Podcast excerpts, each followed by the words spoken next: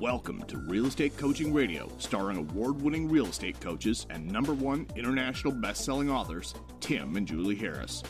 Real Estate Coaching Radio is the nation's number one daily radio show for realtors who demand authentic, real time coaching. Get ready for fluff free, unfiltered, full strength honesty about what's truly working to get you into action, helping others, and making money now in today's real estate market. Now to our hosts, Tim and Julie Harris. Welcome back to Real Estate Coaching Radio. We are your hosts, Tim and Julie Harris. Get ready, get buckled in, and be ready to take notes. We're going to be deep diving more into investing, and this is going to be, I think, the third or fourth part uh, series that we're doing on property investing. And of course, we're taking the usual Harris Rules approach, making it practical and tactical. So get ready to take notes. Julie's going to be giving us some actual uh, math, uh, basic math, Ew. the basic stuff you need. yuck, yucky, yucky, as Zoe would say. Yucky. But we're going to be giving you the the, the uh, math on multifamilies, and we're going to be uh, integrating it. Uh, and I think hopefully what you guys will agree is easy to swallow, easy to understand bits of information. It's very important, and Julie said this yesterday, that you don't just summarily write something off because it seems a little complicated.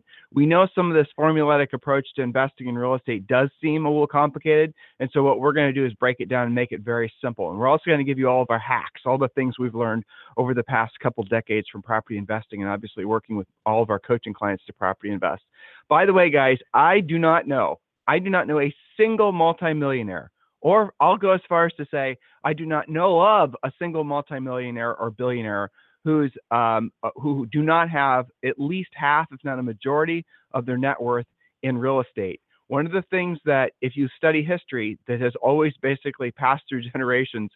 Um, I mean, gold has, silver has. A lot of times that stays in families as part of a family dynasty. But the one thing that everyone seems to have always kept their wealth uh, through thick and thin, through good times and bad times, has always been real estate. And the wealthiest families in the world have always held their wealth, their greatest portions of their wealth in real estate.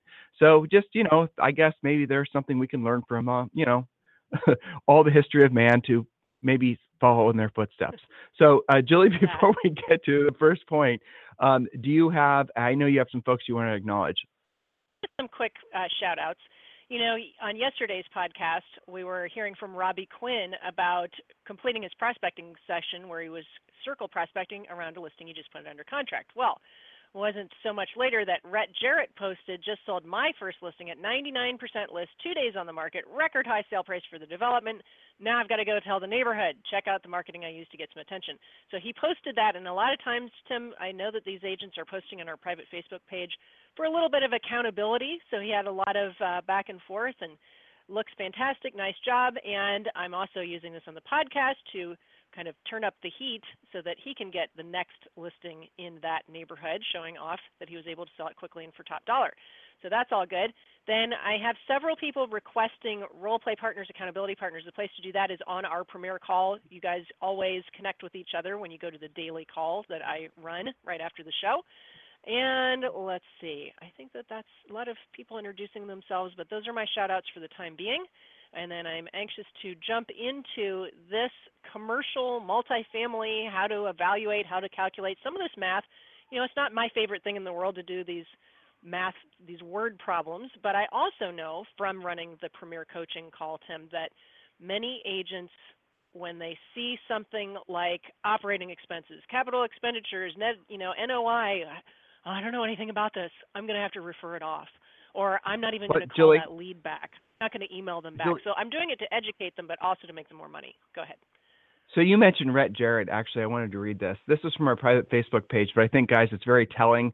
Um, a lot of you are looking for motivation to do what you don't want to do and you don't want to do it at the highest level. And even paying members of our premier coaching program, you guys go to this private Facebook page, and I can tell some of you have basically had a lifetime of silver bullets and easy buttons, and you think you're going to find more on our uh, in our coaching program, and you're not. We're not going to lie to you. We're not going to deceive and you guys in any way with regards to easy buttons. It really does. If you want, look, there might be an occasional something you can get from buying a lead here or there. And maybe in some markets, buying buyer leads might still work. I'm not. It, it's not a summary. You can't just summarily assume that in all markets buying Zillow leads doesn't work because it might. Um, you know, you might be in a market where there's not a lot of competition from other agents trying to buy leads. So just remember, Julie and I are kind of agnostic about where you get your business as long as you're getting business.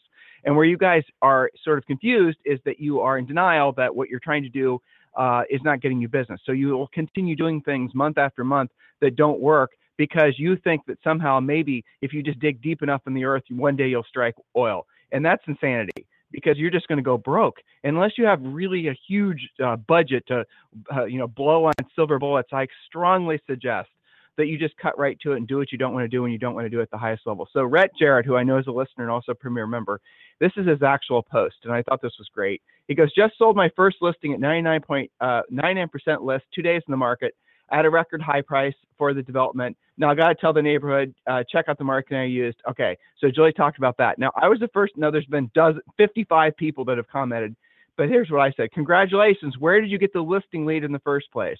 And then he responds, Your FSBO script. And I respond, boom, excellent. Drill down, use this as, pr- as proof. You'll never, uh, you'll, as all the proof you'll ever need to know that real work gets you real results. And I said, lock it in Rhett. And then we go on basically, there's this long, long conversation of basically people uh, coaching clients and Rhett uh, kind of coaching them as far as like lock it in, don't screw around, just realize that the greatest opportunity you can have in your life, not just your real estate business, but in your life as a result of the success you have of, of, from selling real estate can come from just living the mindset, living the lifestyle of doing what you don't want to do and you don't want to do it at the highest level. Guys, look, we have, you know, there's 40 Harris rules in the book. But truthfully, there's probably about another 40 that Julian had written down. We just didn't put it in the book. Maybe the updated version that's coming out in a year, we'll put those in there. But here's the real bottom line. If you want something that other people don't have, you have to be willing with, to do what they're not willing to do. In other words, if you want to have a great body, you're going to have to do something really onerous like going to Orange Theory every day. It's terrible, but we do it every day. And a lot of our top clients do something with Orange Theory or something similar if you want to have uh, like a lot of ever increasing levels of success, a lot of people believe that you can only have a good month and a bad month, or a good year than a bad year, maybe a good couple years and a bad couple years, and so they set themselves up to experience those, you know, those highs and lows throughout their entire lives. Same with health, same with relationships, same with everything. Why? Why do you do that to yourselves? It doesn't have to be that way. If you work consistently doing what you don't want to do and you don't want to do at the highest level, why wouldn't you always have ever increasing uh, you know, levels of success and happiness and health? Why wouldn't you? Now, obviously, one day you'll die, but other than that, why wouldn't you actually decide to work consistently? Because when you work consistently, it gets easier. So, you guys have been hearing me and Julie bitch about Orange Theory since we started to go last August. And I have to tell you, it's getting a lot easier. And then we're amping it up. You know, Julie's, I don't even know what, 5x her her ability to basically exercise on the on the cardio on the uh, the runner. I don't want to get too much into Orange Theory, but you guys get the idea. If she, you know, Julie stayed locked in doing what she didn't want to do and she didn't want to do at the highest level for a long period of time, and it paid off. So listen listen to Rhett, listen to all of our thousands of other coaching clients, and just make this year the year that you're truly going to master doing the hard work. Um, now, I want to also, Julie, touch on the fact that uh, we are going to be doing uh, the Harris Rules, or really the Tim and Julie Harris Mid-Year Mastermind. It looks like it's going to take place the last Saturday in July. We are only going to sell 50 tickets. I know we could sell a lot more than that, but we're only going to sell 50 tickets. The tickets are going to be available first to our premier coaching members, or rather to our elite coaching members, VIP coaching members, and premier coaching members, and then to non coaching members. But there's pretty much no chance they're not going to be gobbled up on the first day or two.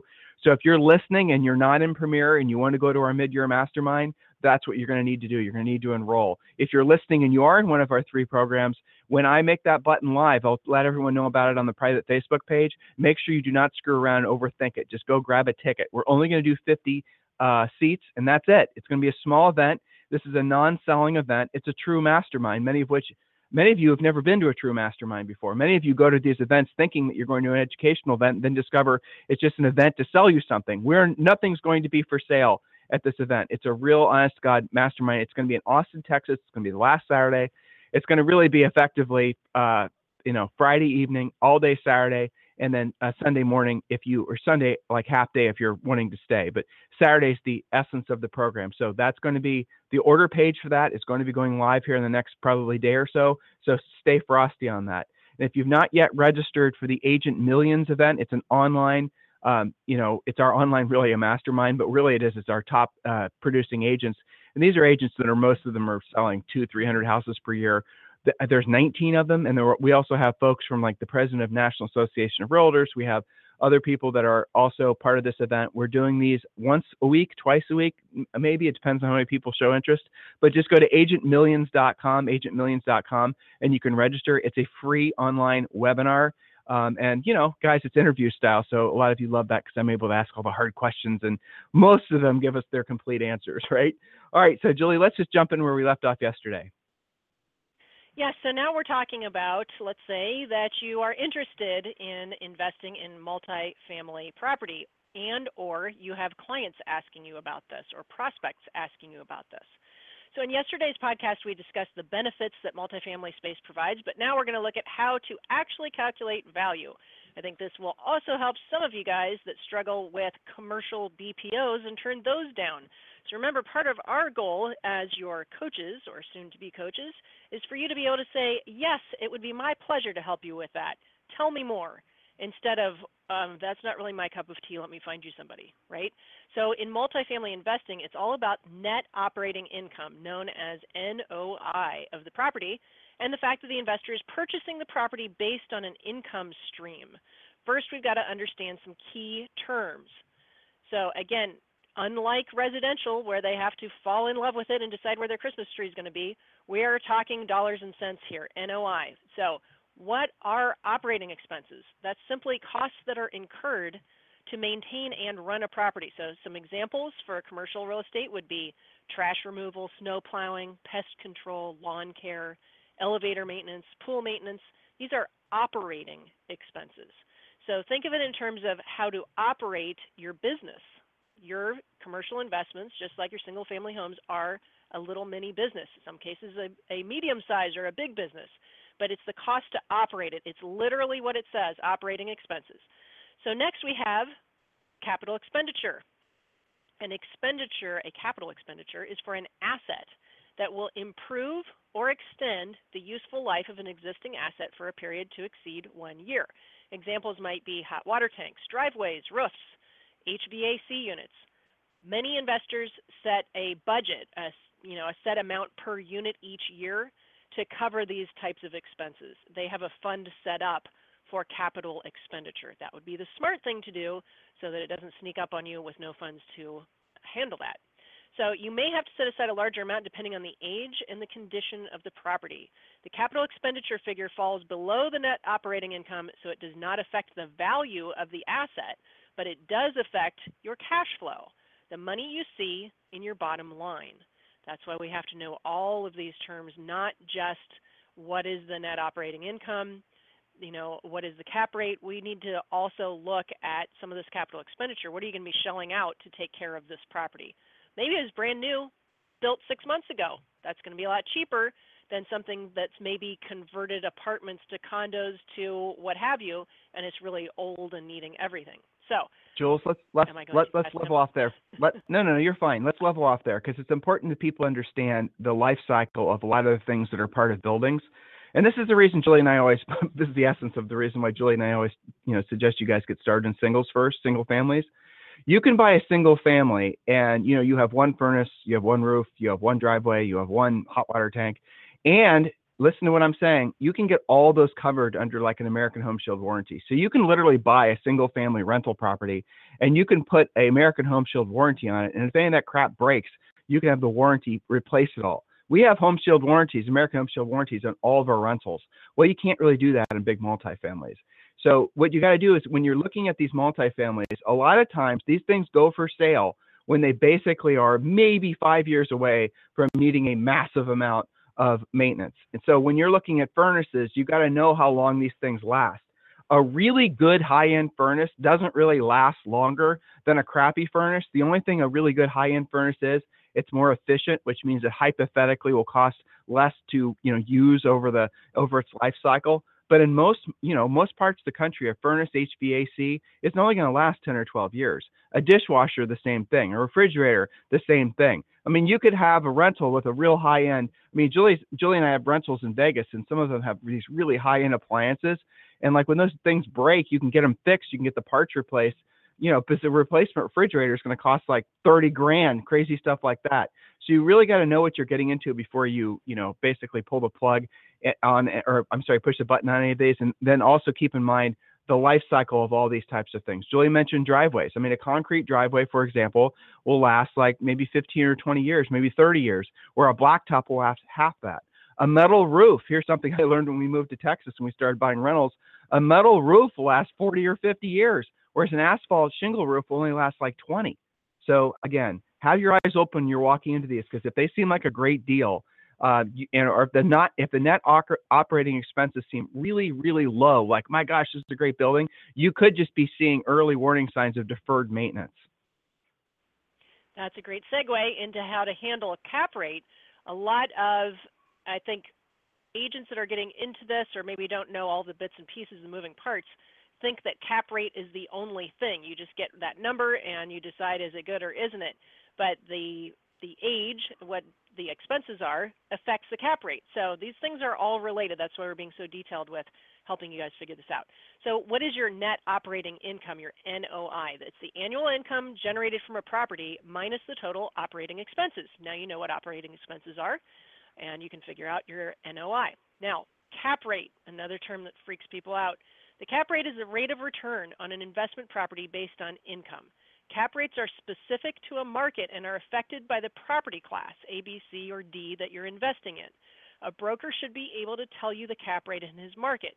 You guys should be able to figure out the cap rate. So, what's a cap rate? It stands for capitalization rate, often referred to again as a cap rate. It's a fundamental concept used in commercial real estate. It is the rate of return on a real estate investment property based on the income the property is expected to generate. This metric is used to estimate the investor's potential return on his or her investment.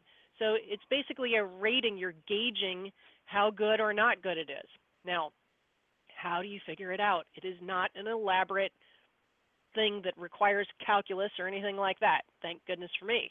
So the capitalization rate of an investment can be calculated by, here's the big equation, divide the property's net operating income or NOI, net operating income, by the current market value, which is your acquisition cost of a property.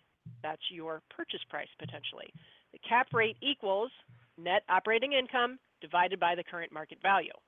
Okay, so we're going to do an example, Tim. Nice, fun, big word problem, but stay with me. It's going to demonstrate a point about why cap rate matters and why it's not the only thing that matters. Are you ready? Yeah, I love it. Good job. Keep going. Yes, I know. I know where we're going here. All right, perfect. So, because I think it's important to not just say what it is, but show them why they should care and how to use it. So, in the simplest of terms, a cap rate can be a useful tool when it comes to comparing similar real estate properties. Which one should you buy, in other words, or which one should your clients potentially buy?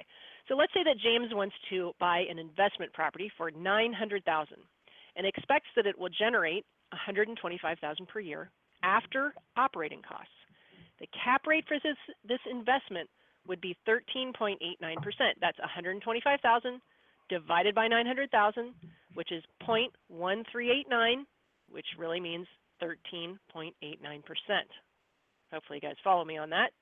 Again, purchase price potentially 900,000, generating 125,000 per year uh, after operating costs. So you got to figure all that in.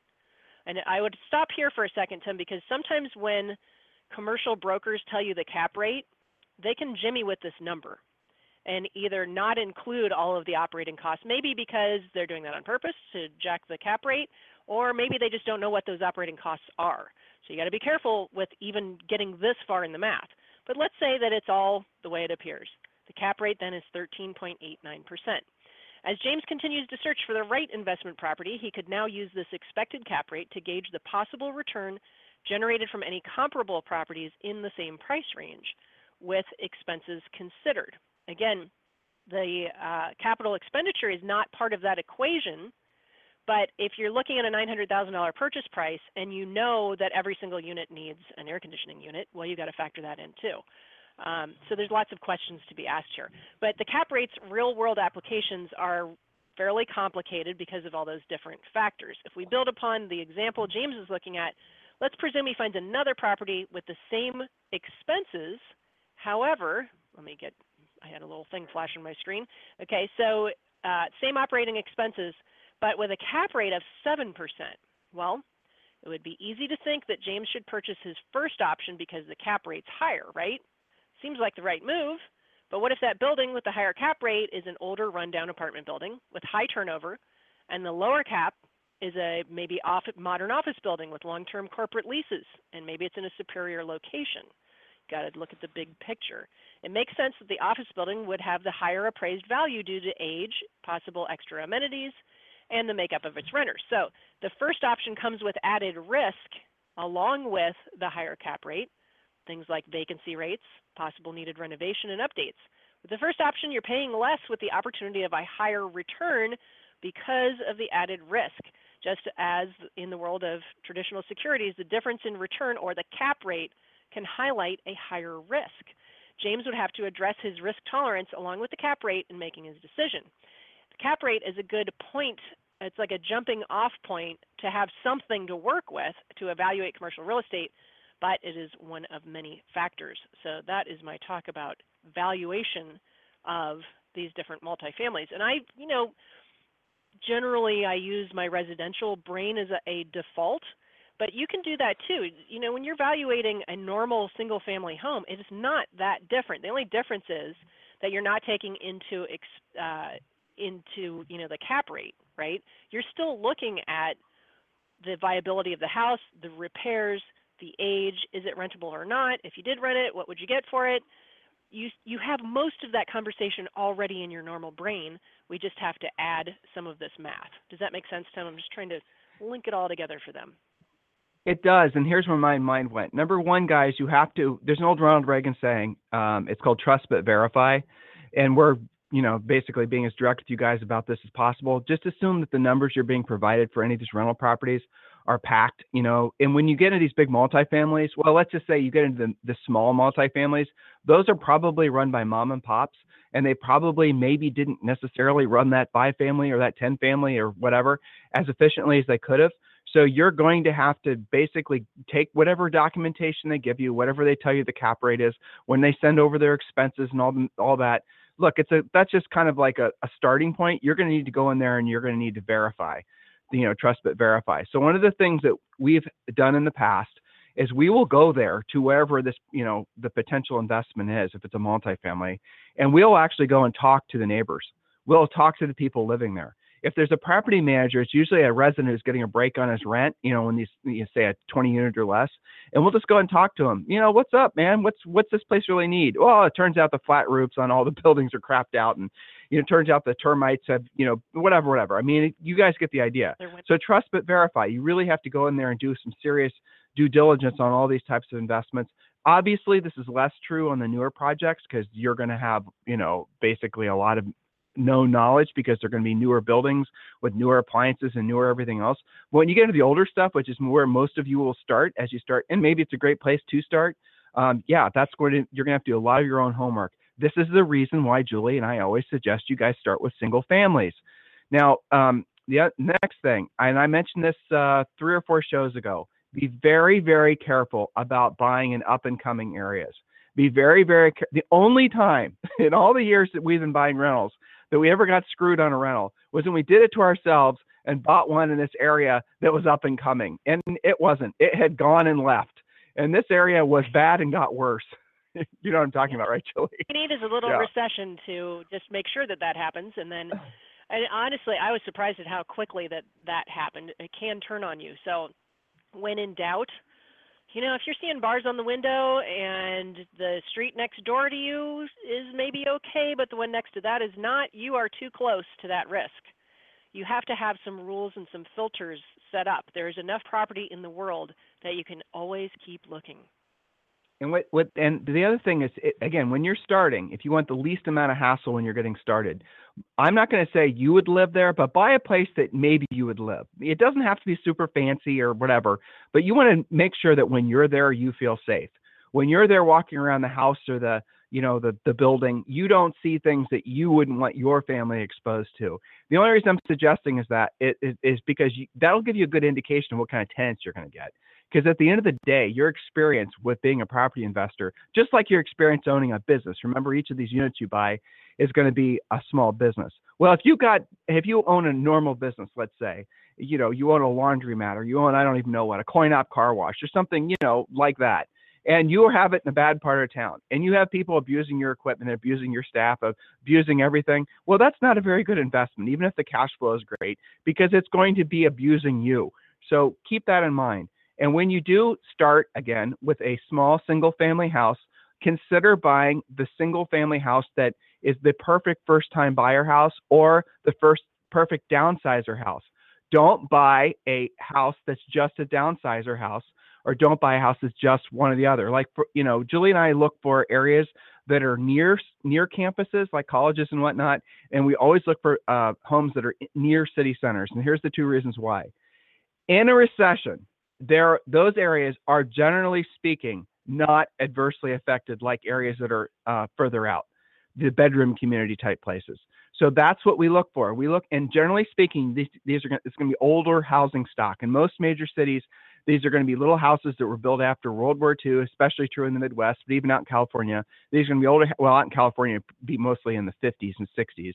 But those types of houses, if you buy something that's too far away from where people work, or if you buy something that's you know anything that's going to be basically a little bit too risky and the economy goes to hell and un- unemployment rises and all the rest of it not as bad as it happened back in 07 but the two recessions before that.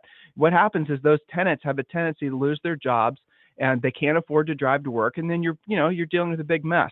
So if you look in cities if you look like I, julie and i mentioned 43214 in columbus ohio maybe i shouldn't have mentioned that because now the prices have gone crazy hey, but 43214 I know, Julie. I should just shut up, right? But four three two one four three two one four four three zero eight five. These are areas that Julie and I used to live when we sold real estate and sold real estate, you know, and bought rentals. And those areas were always fantastic. Now they didn't always appreciate, like, you know, when you worked in when you sold real estate in Columbus, Ohio, and somebody asked what the appreciation rate was. There was no appreciation really. It was basically houses were keeping up with the rate of inflation, which is typically around three percent. So look, if you want to call appreciation the same, well, if you want to call appreciation the same thing as inflation, that's fine, but I don't. I think appreciation is anything over the inflation rate, but I'm just being a wonk. So, but you know, here's the thing: you could buy a house in 43214, 43085, and for the longest time, until maybe like the last five or six years, they just appreciated very slowly and predictably. When the oh, when the markets on the coast boomed, Columbus stayed the same. When the markets on the coast crashed, Columbus stayed the same, you know, because it was 15, 20 minutes, those areas from uh, the city center, the capital of the state. It was 15 or 20 minutes from Ohio State, the largest, you know, university in the world, I guess. I think it still is something like 60,000 or more students go there, you know, with all the uh, ancillary campuses. And you, you, those are the types of areas you look. And there's tons of areas around the around the country like that. We mentioned around Butler University. We mentioned in North Carolina you know, there's lots happening in these little um, areas that have been for considered to be sort of the second and third tier investment areas. Everyone, for the well, longest there, time, big in- too, though. Like you know, when you tend to go towards those neighborhoods, you have lower taxes because they're closer to the yep. city. They're not out in urban higher taxes. And number two, you don't have a homeowners association to wreck your cap rate that'll dent some of the potential purchases that these guys look at sometimes. You know, you might have a great opportunity to buy in a condo building, but you still have to factor in all of those dues and fees and all that kind of fun stuff. So, uh, I mean, even parts of Arizona, it's not just an HOA. You also have a tribal fee, or on Indian land, you've got an HOA plus another fee. So you got to look into that. This is not the only place for you guys to look, but it's a good place to get started. And I would say the third benefit is that type of thing is a lot easier to sell, whether it's a recession or not, because more people can afford the normal single family home, first, second time buyer type of price range than buying too high up and speculating that it, you're on the ascension and that the market's going to catch you. So it yeah. takes a lot of noodling on this, and that's why one of our previous homeworks from uh, when we started this series of podcasts was to actually get to know your market. Where are the pockets where you live? And maybe there aren't any, but maybe there are that make for some potential great investment. If you've never seen a multifamily, take yourself on a preview tour, see what is actually available. Usually there's a unit that you can see in a building or something of that nature. Maybe you're curious about strip malls or about office plexes. You have to educate yourself on that stuff so that you can have the right answers and so you can stop saying no to prospects who are asking you about these things. Make sense? here's the basic formula that all of you should seriously consider adopting. This is what Julie and I figured out. I mean, what, almost three, oh my God, woman, almost three decades ago. It's amazing to think, isn't it? So our, you know, our original premise was basically we wanted to have rental properties uh, producing enough cash flow that that cash flow covered our personal overhead. That was it. Those are simple, you know, idea. And so really to make that happen, and again, you guys can use real estate treasure map. There's a lot of math in there to help you drill down on your personal business expenses. But the real idea was that once we got to that point, this this you have financial freedom, right? If you have cash flow coming in to pay for your lifestyle, well, some of you have really expensive lifestyles, so it'll take longer. You know, some of you have um, you know, just other financial obstacles that you're going to have to overcome. So it might take longer. But for the most part, everybody listening, when you follow that simple formula, you'll be able to have financial freedom faster than you think. We've had coaching clients who have heard us say this, you know, and they've take, basically jumped in with two feet They've sacrificed their living, their lifestyle today with the idea that they could be financially free. And I have absolutely had coaching clients that within two or three years, they trimmed down their personal expenses. You know, they basically took kids out of private schools, like, you know, canceled memberships to, you know, country clubs, stopped leasing expensive cars. They really did the Dave Ramsey thing and cut back, cut, paid off all their debt uh, and then what they did is they basically started buying rental properties and they paid them off. And now those rental properties, you know, are typically producing seven, ten thousand dollars a month in positive cash flow. Now, here's the miraculous thing: when that actually happens, when you can create that in your life, you don't stop working. You actually work uh, differently. In other words, you're a lot more careful with your time, and you would then have the choice of who you work with. So that's the real freedom that comes from. I don't know of any other way to do it, guys. Look, most of us are never going to have a rich uncle that's going to leave us a bunch of money.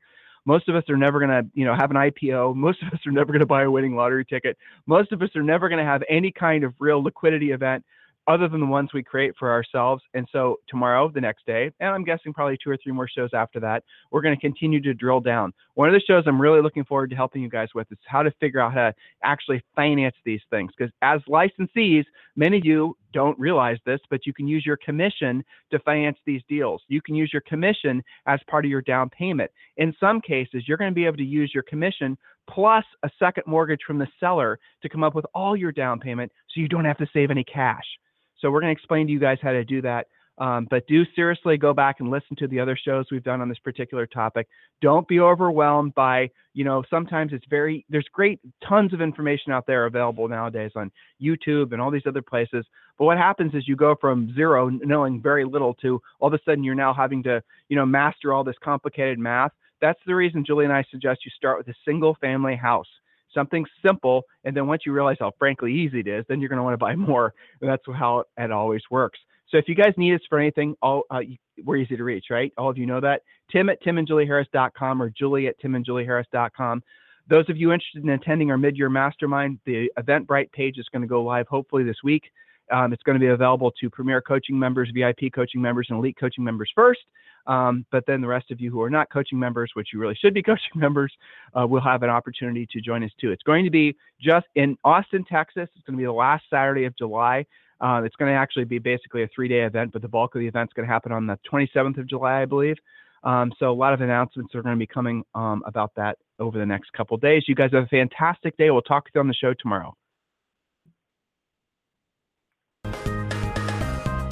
This program has been a presentation by Tim and Julie Harris, Real Estate Coaching.